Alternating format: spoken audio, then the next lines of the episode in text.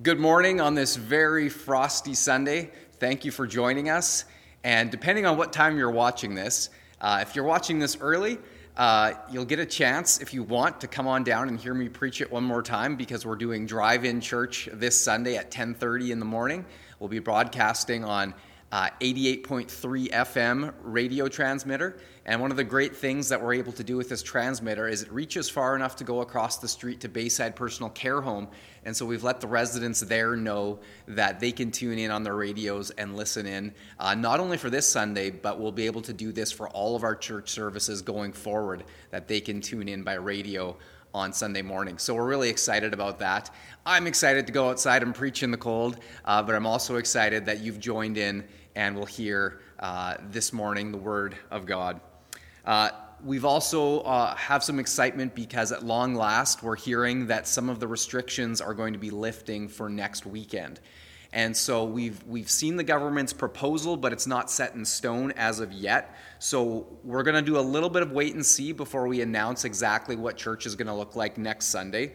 Uh, we know that the, the numbers are going to be lifting, so at the very least, we're going to be doing a live stream service with a, with a full uh, band and everything up here uh, like normal. And so we're looking forward to that. And we're not sure how many people will be allowed in the building, so you're going to have to stay tuned for some details on how that's all going to uh, unfold. There will be some sort of a hybrid approach, uh, there will be the drive in option, and of course to tune in on the live stream at home. But we're excited that we're going to be able to begin having people come back in the building. Uh, it's going to be a little bit slow, but uh, we're moving in the right direction. So we're really excited about that. And stay tuned. Check our website for details later on this week uh, once uh, those uh, restrictions are made official. Now, uh, I would invite you as well to be aware of how you can give through tithes and offerings. You can continue to give through the mail. Make your checks payable to Killarney Mennonite Church and mail them to Box 969, Killarney, Manitoba, R0K1G0 or you can also bring them in person uh, to the church, and there's an offering box located in the foyer. I would now invite you to bow with me and let's unite our hearts in prayer. Heavenly Father, we thank you for your presence with us today. We thank you that you are, that you are here and that where two or three are gathered in your name, you are present in the midst of them. And so we thank you, Lord, that uh, from this promise of your word that we know that you, you indwell the presence and the worship of your people as we come together. And so we thank you, Lord, that you have heard our prayers and, and that at long last we are able to begin anticipating regathering again in person. And so, Father, we, we thank you for this, and we pray, Lord, we would never take for granted uh, the freedom to worship you and to come together as a family of faith. Uh, we pray, Lord, for this morning as we do it through drive in service, that you will bless that as well. And we pray that your word will go forth. Uh, we, we thank you that as well, that it'll be a, a, ministry and a blessing to the residents at Bayside Personal Care Home. And so we pray, Lord, that for those who tune in there, that they would be blessed and encouraged by being able to participate and to hear your word. And so we ask a special blessing on them, Lord, that they would know they're not forgotten, uh, that in their loneliness would you be a source of comfort and a companion to them. And we pray as well, Lord, for the day where we will once again have more freedom to worship them, uh, to worship with them, to visit them, and to be able to, to be a comfort to those, Lord, at the end stage of their lives. And so we pray for them, Lord, and pray for the staff of, of Bayside that you would continue to undertake for them. Father, we pray for our leaders in our land in, in these days as, as decisions continue to be made that affect all of us. Uh, we pray for wisdom for them, Lord, and we ask that you would guide them uh, that they would seek your, your face and seek your counsel, and that you would help them to make good decisions on our behalf. We pray, Lord, uh, in this regard as well for our court, and we pray for our Chief Justice, Greg Joyal, as he will be making some decisions upon uh, some of the recent decisions being made by the government and, and how that affects our ability to worship and to gather. And so we pray for wisdom for him, Lord, as he deliberates upon this proceeding. Uh, Father, we pray for our leadership here in our church, for our church council as we, uh, as we navigate these next uh, days and weeks ahead, Lord, as we look ahead to reopening. We pray, Father, give us wisdom and help us to, all of us, to do our part to make good decisions. And that, Father, in these days, help us to be considerate towards one another, to be compassionate and kind. And we pray, Father, that you would continue to build up your church. For you have promised that you will build your church and the gates of hell will not prevail against it. And so we thank you that this is your work and that we simply get to be uh, privileged to be participants in what you are doing. And so we ask for this, Lord. And Father, now we pray for anyone who's listening today who is, uh, needs a touch from you in uh, perhaps in the realm of physical healing, Lord, where there is illness, where there is uh, perhaps uh, disease or or even um, uh, bones that need to, to continue to heal, Father, uh, we ask that you would lay a healing hand upon them and meet their needs. Uh, we pray, Lord, as well for those who are struggling with mental health issues, those who are dealing with anxiety or depression or some combination of that, Father. We pray. Uh, just help them in, in whatever their situation is to put their cares and bring their cares to you, to lift them up to you in prayer, and just continue to strengthen them day by day and hour by hour. Let let their hope uh, be fixed on you. And we pray that you would lift uh, this depression from them in, in your time, Father. And Lord, we pray now for our spiritual health, for our relationship to you is the most important thing in this life. And so, Father, in these days we know we've been tested, but we, we thank you that in these tests you have promised that you are doing a good work in us through them. And so we pray, Lord, strengthen our perseverance, um, strengthen our, our discipline. Uh, we pray, Lord, that you would strengthen our commitment, that we would not grow lukewarm or apathetic because we are not able to gather or do the things we normally do, but instead we would be growing and drawing closer to you, Father, as we, as we spend time uh, in prayer, as we seek you through Scripture and hear from your word. Uh, we pray, Lord, that you would um, make us steadfast in our faith and cause it to grow deeper um, because of the challenges we have been going through. And so we thank you that this is your will, and that, Lord, in all these things, that your gospel would go forth with power. And so we ask your blessing on it this morning. Uh, we pray that you would bless gifts and the givers, and uh, that each one, Lord, would be used to build your kingdom. We pray all of these things in Jesus' name. Amen. I would now invite you to take your Bibles and turn with me to our scripture reading for this morning from Romans chapter 7 and verses 15 to 25 beginning in verse 15. I do not understand what I do, for what I want to do, I do not do, but what I hate to do. And if I do what I do not want to do, I agree that the law is good. As it is, it is no longer I myself who do it, but it is sin living in me. I know that nothing good lives in me, that is, in my sinful nature. For I have the desire to do what is good, but I cannot carry it out. For what I do is not the good I want to do. No, the evil I do not want to do, this I keep on doing. Now, if I do what I do not want to do, it is no longer I who do it, but it is sin living in me that does it. So I find this law at work. When I want to do good, evil is right there with me. For in my inner being I delight in God's law. But I see another law at work in the members of my body, waging war against the law of my mind and making me a prisoner of the law of sin at work within my members. What a wretched man I am! Who will rescue me from this body of death? Thanks be to God through Jesus Christ our Lord. So then, I myself in my mind am a slave to God's law, but in the sinful nature a slave to the law of sin. So far, the reading of God's word. Now, last week we studied the first half of this chapter in Romans 7 1 to 14. And there we looked at how to struggle with sin and lose.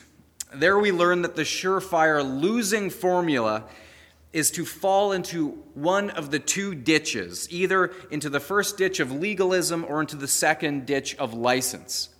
And, and either ditch on either side of the straight and narrow road with Jesus is a trap that believers fall into that cause them to lose in their struggle against sin. And we learned that it doesn't really matter which of the two ditches you fall into because they both leave us in the same place stuck and not up on the road, walking in daily victory with Christ. And so this week, as we continue on in Romans 7 and verses 15 to 24, we're now going to learn about how to struggle with sin and win. Let's pray. Father, we thank you that your word reveals to us the condition of our hearts, how helpless we are apart from you, and that even more, it shows us the path to victory. And so, Father, this morning I pray by your Holy Spirit, speak through me, your servant, speak through your word to our hearts, give us ears to hear, and feet and hands willing to obey. In Jesus' name, amen. Shaun Walker of The Guardian writes the following true account. On a chilly morning in December 1988, a computer analyst named Jack Barsky embarked on his usual morning commute to his office on Madison Avenue in Manhattan. Leaving his wife and baby daughter at home in Queens, he, he entered the subway and caught sight of something startling a daub of red paint on a metal beam. Barsky had looked at that metal beam every morning for years. It meant he had a life changing decision to make and fast. Barsky knew the drill. The red paint was a warning that he was in immediate danger, that he should hurry to collect cash and emergency documents from a prearranged drop site. From there, he would cross the border into Canada and contact the Soviet consulate in Toronto. Arrangements would be made for him to leave the country immediately. He would cease to be Jack Barsky. The American identity he had inhabited for a decade would evaporate, and he would return to his former life, that of Albrecht Dittrich, a chemist, and a KGB agent. You see, the fact was that Albrecht Dittrich had successfully served as a Soviet spy in America from 1978 to 1988. He maintained his two separate identities so well and so completely that Albrecht Dittrich and Jack Barsky also had two separate families. For still waiting for Dittrich back in East Germany was his first wife and son. But meanwhile, in America, Jack Barsky married a second wife with whom he had a, da- a daughter. The two wives knew nothing about each other or that their husband was a spy with dual identities. Years later, he reflected I did a good job of separating the two. Barsky had nothing to do with Dittrich, and Dittrich wasn't responsible for Barsky. Now, can you imagine what it would be like to live such a double life with completely separate identities, even two completely separate families on different continents? Well, chances are you can't quite imagine living the life of a double agent spy. But on another hand, if you're a Christian, then in a spiritual sense, you can actually imagine it very well by the ongoing struggle within you between the spirit and the flesh. Two identities at war with each other within the same body. And this leads us into our first key point from our text in Romans 7 15 to 25. And that is this everyone struggles with sin, no one is immune. Everyone struggles with sin. Now, we all have a tendency to look up at you know, spiritual people that we admire, and, and we think things like, they, they just have it all together. They must never struggle with sin. But the truth is, whether someone is a pastor like myself, a, a missionary, a Sunday school teacher, whether you've been following Christ for five weeks or five decades, no one is immune to the struggle with sin.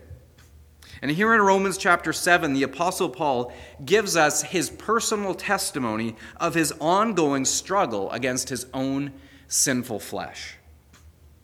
Let me read it to you again from Eugene Peterson's paraphrase in the message. And I find this uh, paraphrase really helps bring to life what Paul is wrestling with and brings it into sharper focus. Listen to Paul's words. What I don't understand about myself is that I decide one way, but then I act another, doing things I absolutely despise.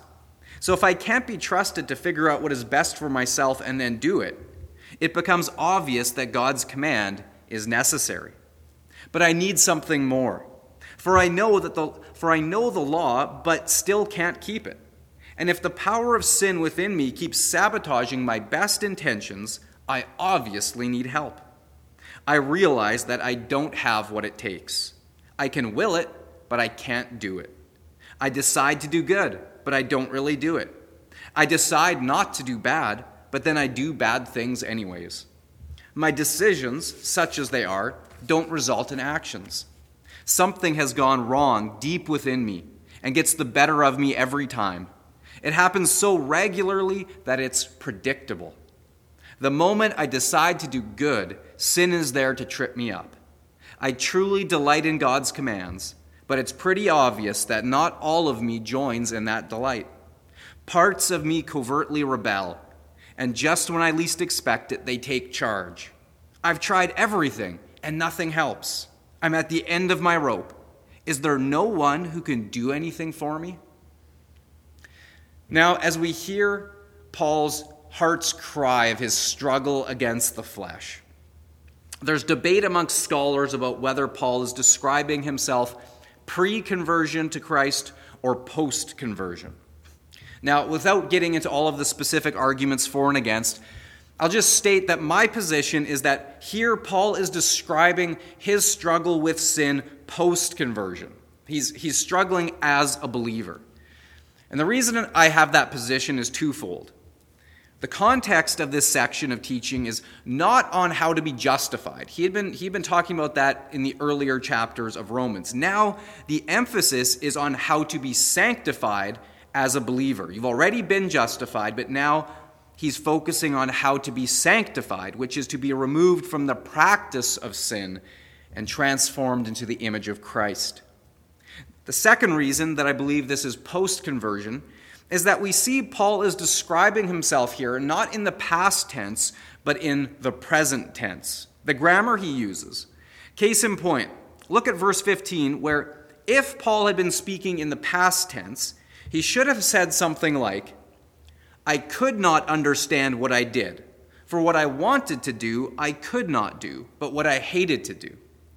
But instead, we read what Paul writes in the present tense.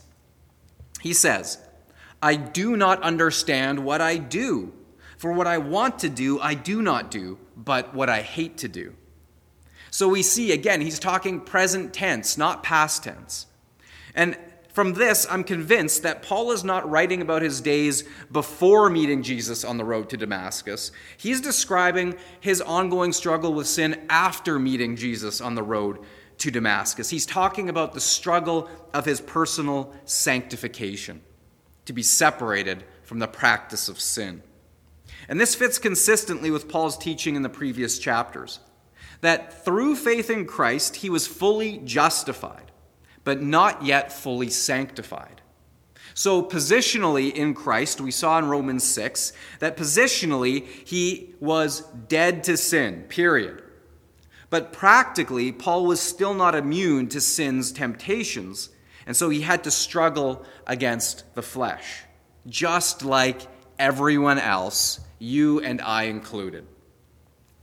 And so, if the great apostle Paul himself still struggled with the sinful desires of the old flesh, then we shouldn't be at all surprised when we do as well.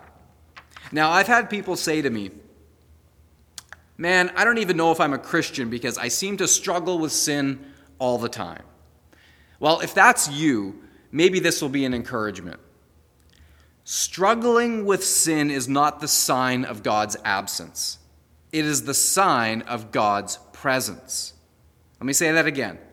Struggling with sin is not the sign of God's absence, it is the sign of God's presence. How can I say that? Well, you see, those who don't yet know Christ as their personal Lord and Savior, those who don't know Him, you see, they don't struggle with sin the same way as believers do. Why? Well, it's primarily because they don't have the indwelling presence of the Holy Spirit constantly convicting them of their sin. Yes, they still have a conscience. God has given everyone a conscience. But the thing about the conscience is, it is so easily numbed by sin, so easily seared and ignored, that the longer someone is in sin, it comes to the point where the conscience hardly works at all anymore. Whereas for a believer can, who continues to live in sin, this actually grieves the Holy Spirit who is living within you. And the more you try to silence the Holy Spirit's voice convicting you of your sin, the more miserable you'll become.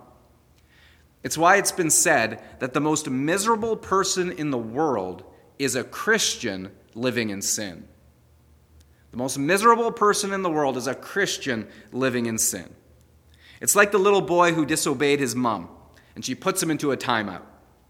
And as he sits down in a chair facing the wall in the corner, he looks over his shoulder at his mom and he says, Do you know my problem?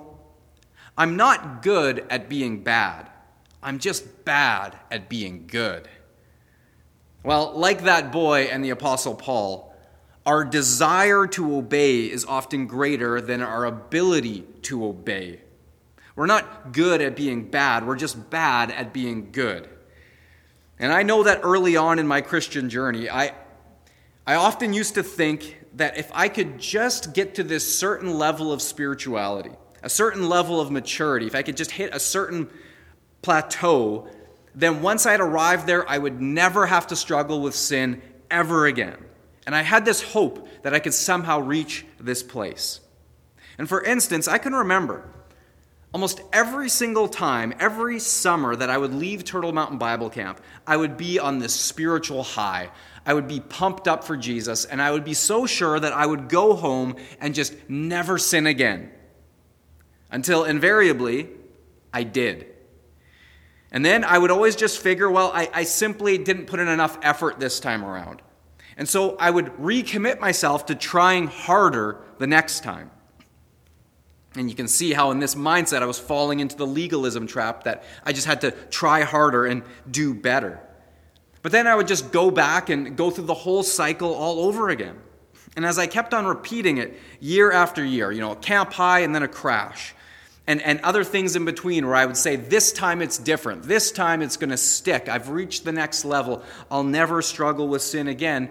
And then it would always come back around. And, and finally, at some point, I don't know how old I was, but I just had this, this feeling that something was wrong with me. That I just couldn't get to this level where I would never struggle with sin again. Well, C.S. Lewis put it this way no man knows how bad he is until he has tried with all of his might to be good. You see, the fact is that we all struggle with sin. No one is immune. And the harder you try to be good, you will realize just how hard it really is. In fact, to be perfectly good on our own effort is utterly impossible. And that is exactly what Paul is stating in this passage. If the great apostle Paul struggled with sin, then how could we be any different? No one is immune. Now, on to the second key point from this passage.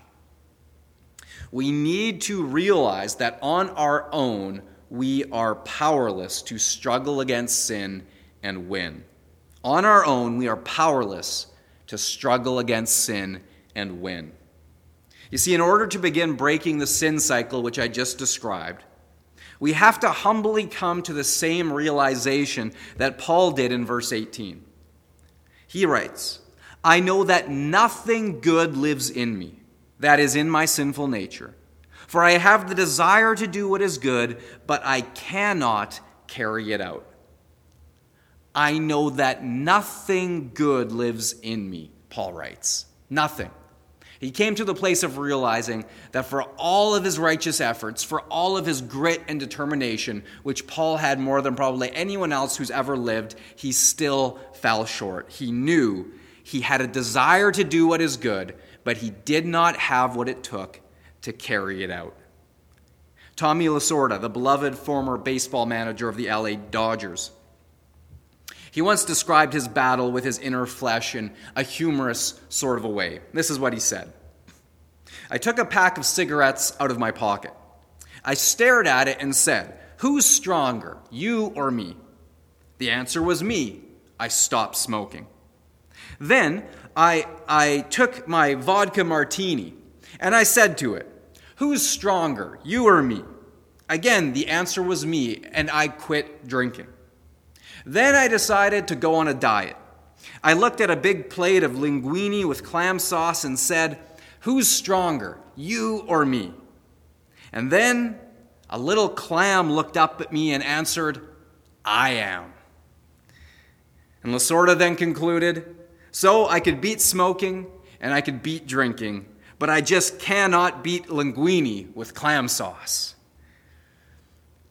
Now, this humorous little story shows that just like Lasorda, no matter how strong you think you are, no matter how many areas you say, yeah, I, I was strong enough to beat that area, every single last one of us has an area of weakness. Every one of us has an area of temptation to sin where we simply are not strong enough to win on our own, no matter how hard we try. Like Lasorda, there's going to be that one area. It might be something as simple as, as your diet, where, where the, that desire for the linguine and clam sauce was too much for him and he couldn't win. He didn't have the strength. Well, it's the same for us in our certain area of weakness. The specific sins will vary wildly between different people. Paul admitted back in verses 7 and 8 that his personal weakness was coveting. In Galatians 5 19 to 21, he lists some of the other obvious sins sexual immorality, impurity, idolatry, hatred, discord, jealousy, fits of anger, selfish ambition, dissension, bickering, envy, and drunkenness. Elsewhere, he adds things like gossip, slander, pride, boasting, and even being disobedient to one's parents. Take a close, close look at this list, and you'll likely find your specific weakness under one of these categories of sinful behaviors, attitudes, and thoughts. So, if right now the Holy Spirit is highlighting that specific sin in your life, and like Tommy Lasorda, you're asking it, who's stronger, you or me?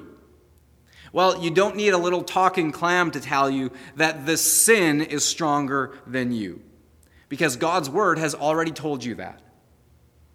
You are not sufficient to defeat your temptation by your own strength. You just aren't. You have to come to the place of realizing you are helpless in and of yourself against it. Verses 18 to 19 says, For I have the desire to do what is good, but I cannot carry it out. For what I do is not the good I want to do. No, the evil I do not want to do, this I keep on doing.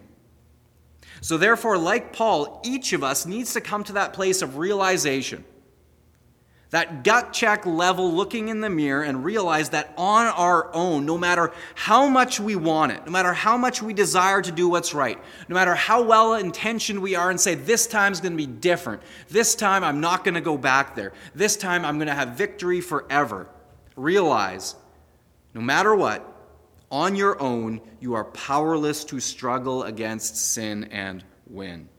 Period. And this leads us in to our third key point from this passage where the Apostle Paul is leading us. We need to stop trying and start trusting. We need to stop trying and start trusting. Now, finally, in verse 24, the Apostle Paul, after thoroughly explaining his struggle with sin and just how powerless he was to win against it, he finally cries out in complete desperation what a wretched man that I am! Who will rescue me from this body of death? Well, Paul's question rings through the ages and has been echoed by every sincere follower of Christ at some point in their Christian journey. You've probably lifted up some form of this prayer at some point in your walk with the Lord. What's wrong with me? Wretched man that I am. Who can rescue me? Who can deliver me from falling into this ditch again and again? Who can do it? We all come to a point where we're so fed up and we're so disgusted with our sin that we just want more than anything to be done with it forever. But we realize that we are powerless to do it. And that's exactly the place that Paul was describing when he cried out, What a wretched man I am! Who will rescue me from this body of death? Now, in studying this passage, I learned something new about a specific practice that Paul was likely referring to with this phrase, body of death. The Romans, of course, were notorious for their cruel forms of execution, and of course, the most famous being that of crucifixion. However, there was still one other punish, punishment which was reserved for only the worst of murderers, who were sentenced to carry around dead weight. Dead weight. Now, this phrase, carrying dead weight, has been passed down through the centuries, and for us, it's come to mean uh, you know, something which has no benefit and actually slows us down or causes us harm. Dead weight. Well, this phrase stemmed from the Roman punishment of strapping a dead body onto the back of a murderer.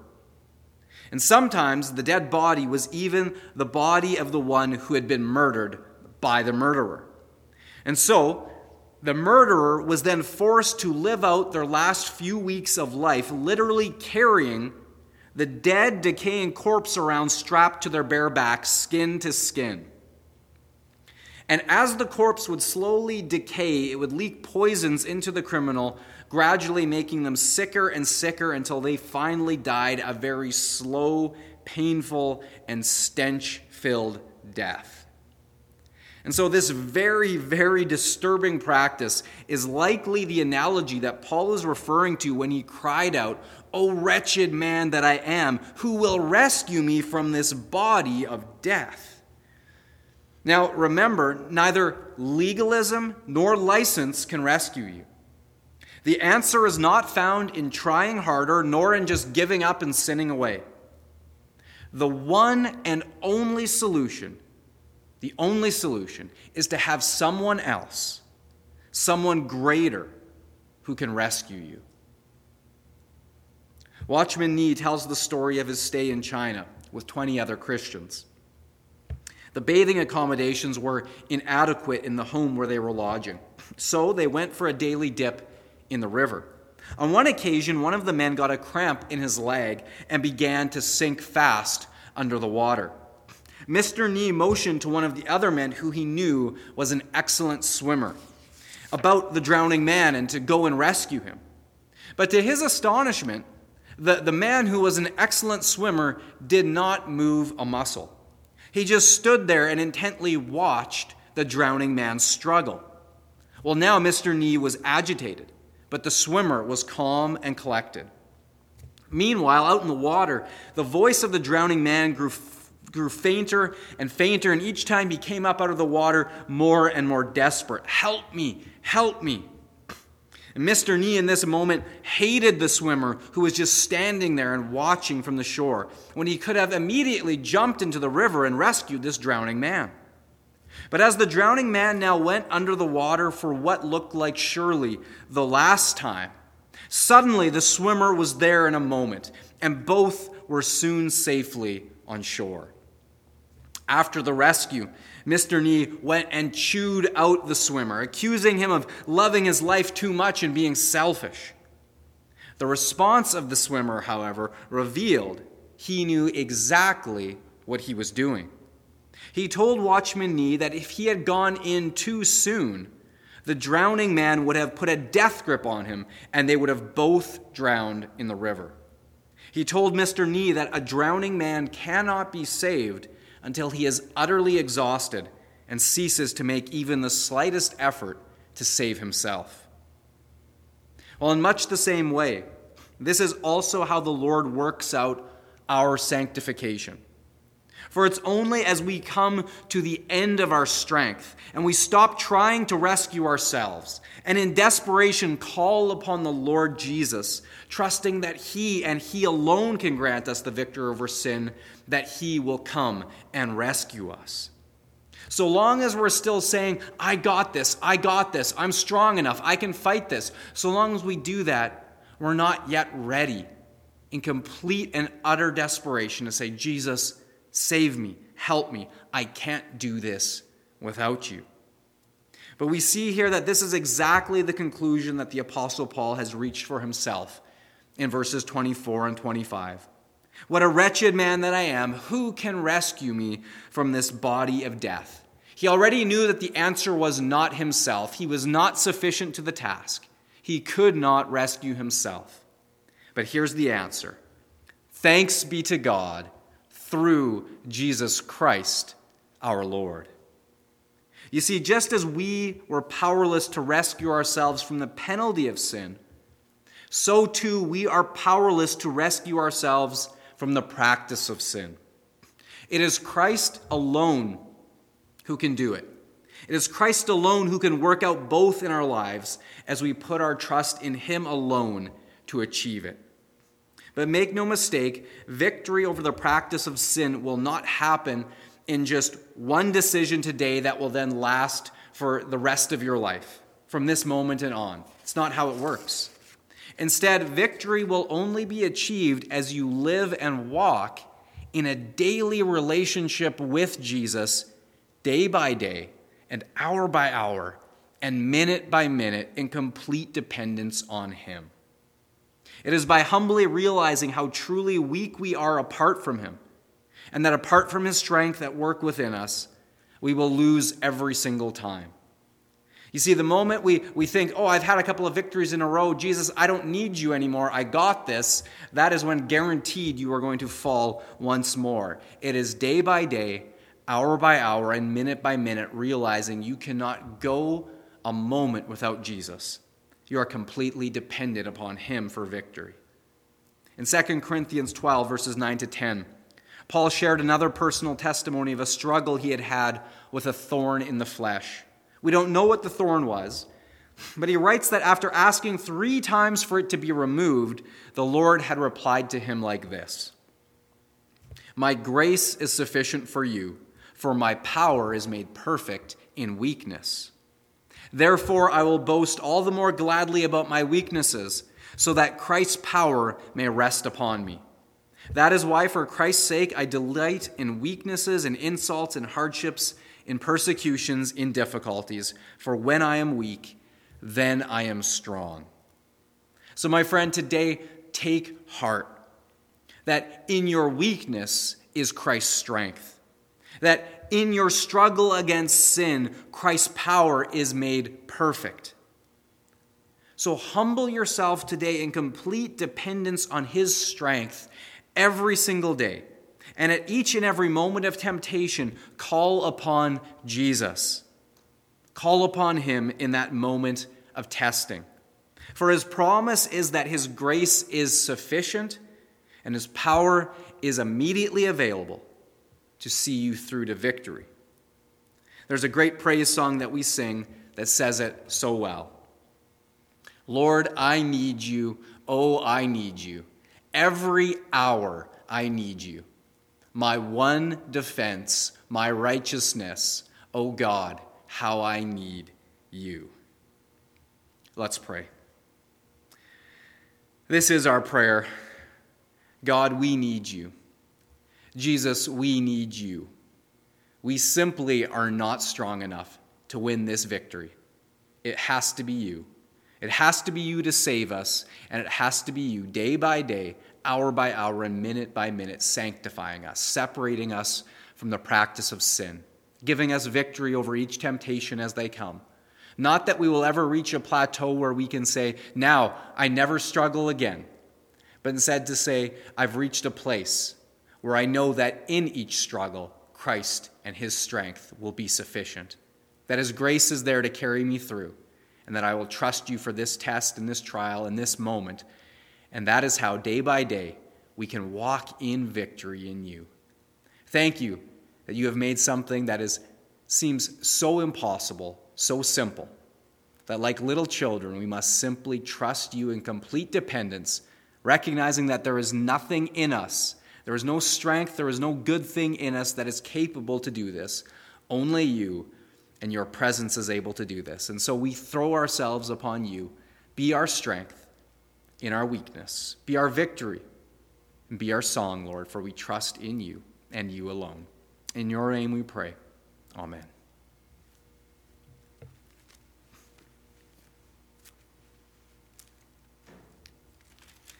I now invite you to receive the benediction. Now may God Himself, the God of peace, sanctify you through and through. May your whole spirit, soul, and body be kept blameless at the coming of our Lord Jesus Christ. The one who calls you is faithful, and he will do it. The grace of our Lord Jesus Christ be with you all. Amen. May God richly bless you in the week ahead, and remember that the Lord Jesus is our victory as we walk with him by faith, day by day and hour by hour. Call upon him, depend upon him, and he will give you victory. I pray as well that in the, in the weeks ahead that I will soon be able to see many of you face to face. I look forward to that day, and we pray that the Lord will continue to work in our province and our land. And thank you so much for your prayers on, on my behalf as we have looked forward to these days ahead. And so I look forward to seeing you all. God bless you.